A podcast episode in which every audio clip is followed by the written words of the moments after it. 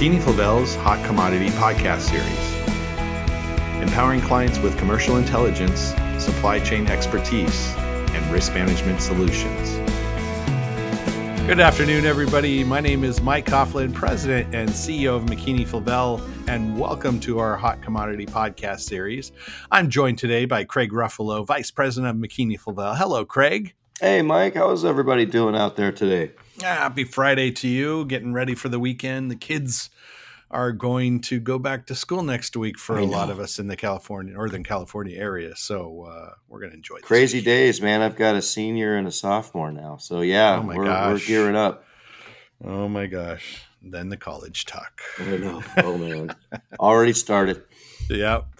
Well, Craig, I thought I'd bring you on today to talk a little bit about a symposium that you were at, and that was with the American Sugar Alliance. Uh, it's an annual symposium that they have, and this year was in Napa, California, in our backyard, in one of your favorite areas for obvious reasons. For sure. And uh, so I thought today, for those that uh, weren't able to attend the symposium, that uh, you could give them a little recap and and uh, maybe start off about what it is and and who the group is and and uh, what are the main things they usually discuss and an update. I think that would be perfect. Uh, sure. So, American Sugar Alliance is the main lobby group in DC for the sugar producers.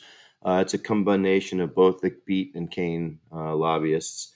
They come together annually to give an update to the producers as to the status of the sugar policy and what's going on in Washington, some of the changes within the representation in the House and Senate, uh, and what might be actively being negotiated on, whether it's a trade agreement uh, or it's having to do with domestic policy, or maybe even just an overall uh, summarization of what might be influencing sugar and sugar products. And so they come together once a year. It's right ahead of harvest for the beet sugar industry, harvest for the cane industry, and planting, of course, for the next year for the cane industry. So the predominant folks that are in attendance are actual growers. Uh, there are, of course, the, the lobbying efforts uh, for both the sugar users and the sugar producers. And then there's some Washington USDA folks uh, and some banks, financial institutions, and then some, some folks like us that are market analysts that either are presenting or, or listening in on what might be going on. Excellent. Yeah, this year's theme, because it's the year that the Farm Bill is Mhm. up for renewal, was probably the predominant uh, topic of conversation throughout the uh, symposium. And of course, the number one question is Will we have a new Farm Bill? Yeah. And, Yeah. you know, Mike, you know, you and I have been around long enough. We've been through a few of these negotiations, particularly when it comes to policy. It never comes easy. Yeah. And the number one statement that uh, I heard coming out of many of the members of Congress that do end up coming is that there are 50% of the House of Representatives are new members Wow. and have never negotiated a farm bill. So they're not really familiarized with all of the things that go on behind the scenes to actually get something done. Yeah. Uh, so the the you know one of the congressmen from California, um, Congressman Costa, mentioned that his challenge that he sees is that they had 13 bills that they were trying to bring to the House floor before recess in August, and even still maybe before the December 31 calendar year end. And to this point in time, they've brought in a grand total of one Wow. to the floor Slow. yeah, it's been difficult for them to get anything done in Washington um, under the current environment. And he said that uh, his his best guess was that they would file for an extension of the existing bill Yep. uh, in order to allow for time to get the House on the uh, bill together. He felt maybe the Senate would take the lead. They'd bring their their version of the farm policy and the farm bill to the floor first, and then kind of push it over to the House uh, for final review. So we'll see. We've got some, you know, we've got some interesting conversation going on, and the number one part of this is the cost. Yeah. The estimated cost for the upcoming farm bill is one point five seven trillion dollars Wow. Wow. And that's that. That sounds like the most expensive farm bill of all time. of all so- time of all time and 81% of the designated funding for it goes to the snap program or food assistance Yeah. programs uh, so you know it's basically suggesting that a lot of the members of Congress are looking at people that are in need. There's over 42 million Americans that are currently actively participating in the SNAP program. Wow. So over 10% yeah. of the population is utilizing some form of government assistance in their food nutrition. So it's not yeah. a small thing. Uh, and that it's that, not. Yeah. So yeah. It, it tends to lead to elongated discussions of where farmers are going to find funding for crop insurance or any of the other programs in which they're involved. Exactly. And, and I think this farm bill in particular, and when you look at the SNAP program, it uh, becomes with both both parties trying to negotiate and come up with a resolution even more difficult coming out of uh, a pandemic and coming out of huge increases in inflation. It's a very very uh, uh, difficult balance uh, for both sides to come together and combine that with a bunch of new people, which you could call fresh perspective. Correct. Uh, yeah, it's never, it's not a bad yeah. thing necessarily. It's no, just that they don't know the, the yeah. nuances of how to negotiate. Sure. Sure. So it uh, it will be interesting. So specifically on that, I think the big question out there for especially our listeners is your opinion on potential changes, if any, to the farm policy for sugar in particular. Yeah. So interestingly enough, of course, the single most important question to the end user is: Will we see any change to regulations as it pertains to the sugar policy portion of the Farm Act?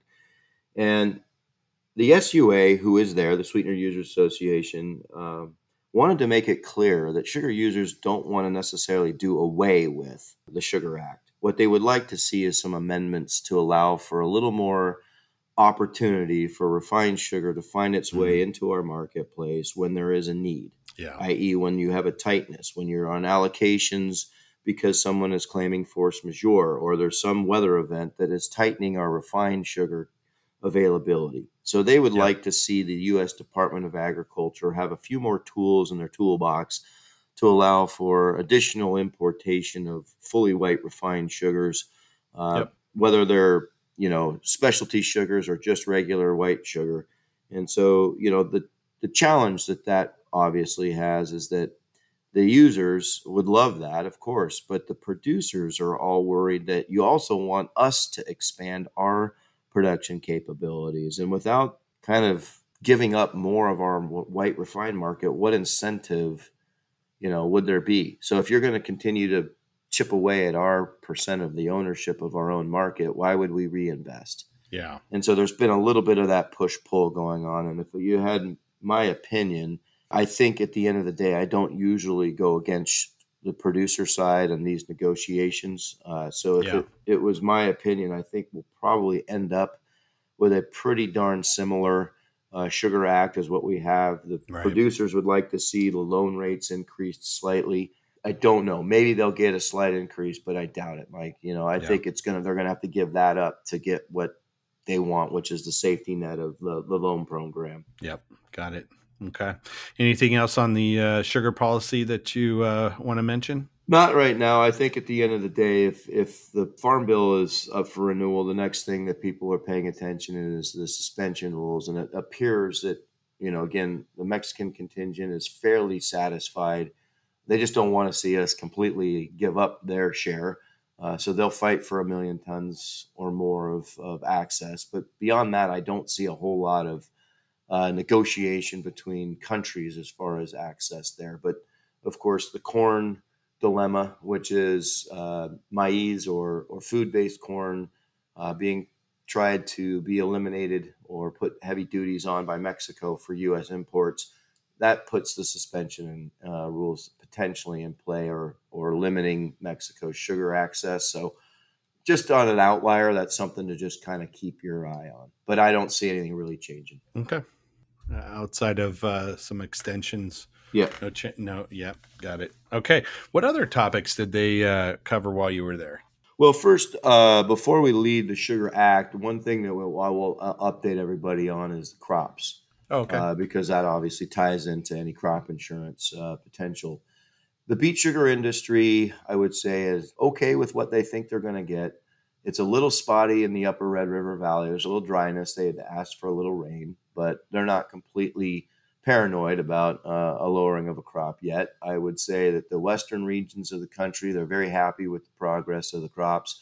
Uh, the other one that's a little spotty is Michigan. The biggest challenge I saw from, I would say, a producer level is uh, Louisiana. Uh, they are very dry. Some of the sugar cane is not even five foot tall yet. Mm. Uh, and they are a month away or a month and a half away from harvest, and that's not good. So there are some farmers that will be uh, not harvesting their crop and putting it all towards crop insurance. So I don't anticipate Louisiana to have a good uh, another record crop. Uh, they could lose 100, 150,000 tons off of this this current year's production number. So that's just something to be mindful as you look at the number 16 market. Mexico is uh, saying that they would love to get more access here, but uh, right now, frankly, they're not meeting their own uh, import requirements. So it's a tough one for them to, to suggest that they've got more ability to, to supply our marketplace. So just a little of the commercial side, I would say that uh, the number 16 doesn't have a whole lot of movement downside in, in the near term. Uh, we need to get a pretty good idea on what Florida is going to do before we would – uh, probably put that one to bed and suggest we would see a little bit of downside when we get new quotas. Um, other themes: sugar reduction. Uh, you know, high prices. What's the best cure for those, Mike? High prices. Yeah, exactly. so it, it appears that there is more and more discussion at the federal level about sugar reduction and pushing for lower uh, added sugars as part of our uh, uh, diet. The 10% uh, is a baseline that was developed by the WHO. Uh, it has been perpetuated by FDA. They are now suggesting that um, 33% of consumers are now eating the same foods but eating less or lower portions. They claim that 53% of consumers are choosing to eat foods with less uh, added sugars in them. Mm. And 14% of consumers have chose to eat foods with alternative sweeteners beyond sugar. Wow. So there's a push by federal government to try to put front end labeling on the, the dockets, to add to the ingredient statements, anything to try to call out added sugars to try to reduce that in uh, you and I's diet. Hmm. So it was it's a very big deal. They believe that under the current administration, uh, that there's a lot of positivity towards doing that if there was an alternative administration. Uh, they mentioned if a GOP at the executive level, they tend to then move away from the federal levels of these mandates or these pushes onto the state. So obviously, the next election will have a lot to do with whether or not we feel that we're going to continue on these federal level sugar mandates for sugar reduction or if it will be pushed down to the state level. Got it. So that was an interesting um, outtake. Yeah, it is interesting. Mm-hmm. And and then the last one of the themes was sustainability. The sugar industry, uh, particularly the beet sugar industry, they call themselves out a lot on this. Has spent millions to try to reduce their carbon footprint uh, at the farm level through their processing, uh, and uh, they're very vocal at this conference to suggest that the end users love to take advantage of that when they're uh, promoting that their carbon and, uh, intensity or their carbon footprint has been lowered as they've been mandating this through their supply chain. But the producers feel like they're not necessarily getting a uh, benefit economically uh, in the price of sugar as a result. so there's mm-hmm. some call for the sugar industry to maybe start adding differentials you can buy the sugar without your carbon, without being able to, to utilize our carbon uh, footprint, or you can buy our sugar with our carbon footprint at a, at a differential. So there's a lot to be said about how that's yeah. ever going to fly. But I, will just say that there seems to be more call to arms by the beet sugar industry to identify that as a potential Understood. opportunity for an economic gain that they feel that they're not getting advantage. Sure, sure. Well, I mean, it's a it's a very hot topic, and I think that uh, it's something that food manufacturers are are promoting. Uh, that they're sourcing ingredients and producing products that uh, come from sustainable and and um, fair processes. So, yeah, you know, again, uh, I I don't suggest the beet sugar industry shouldn't be credited with it. It's just a matter of how do you identify it and how do you actually apply that to a specific price per pound of white refined sugar and Yeah. what's a fair price. So how do you establish that before you start adding differentials? That's where that's where the complexity Yep. would come from. Yep. Yep. Absolutely. Okay. Anything else? That's about all I got for you, man. Well, gosh, that, that's a great recap. Thank you, Craig, and uh, thank uh, thank you to our listeners. Uh, hopefully, you gained some great information. If you couldn't attend the ASA uh, next year, uh, Craig, you said it's in Seattle, Washington. Correct. Oh my gosh, That's correct. you know, back to the Northwest. I, I guess I'm gonna have to make that trip, huh? I think you need to go, Mike. I mean, kind of where your roots are from, my brother. I know Seattle in August. That's beautiful. it's not a bad place to be in August. No, it's it's not a well, depending if you like rain or not. You know, uh, it, February is not a good time to be in. No, I wouldn't. so- I wouldn't suggest February, but August maybe. August is fine. August is fine. So we're going to wrap this one up. Uh, as I always like to say, live with an attitude of gratitude. Enjoy every minute, moment with your friends and family. Do something fun this weekend. And until our next podcast, take care, everybody. Take care, everybody. Bye now. That concludes this podcast episode. For expanded commentary and more detailed information, log on to McKinney Favel's IQ Ingredient Intelligence platform and listen to our Market Insights podcast. If you're not a subscriber, visit McKinney-Favel.com for more information. And as always, follow us on YouTube, LinkedIn, Facebook, and Twitter.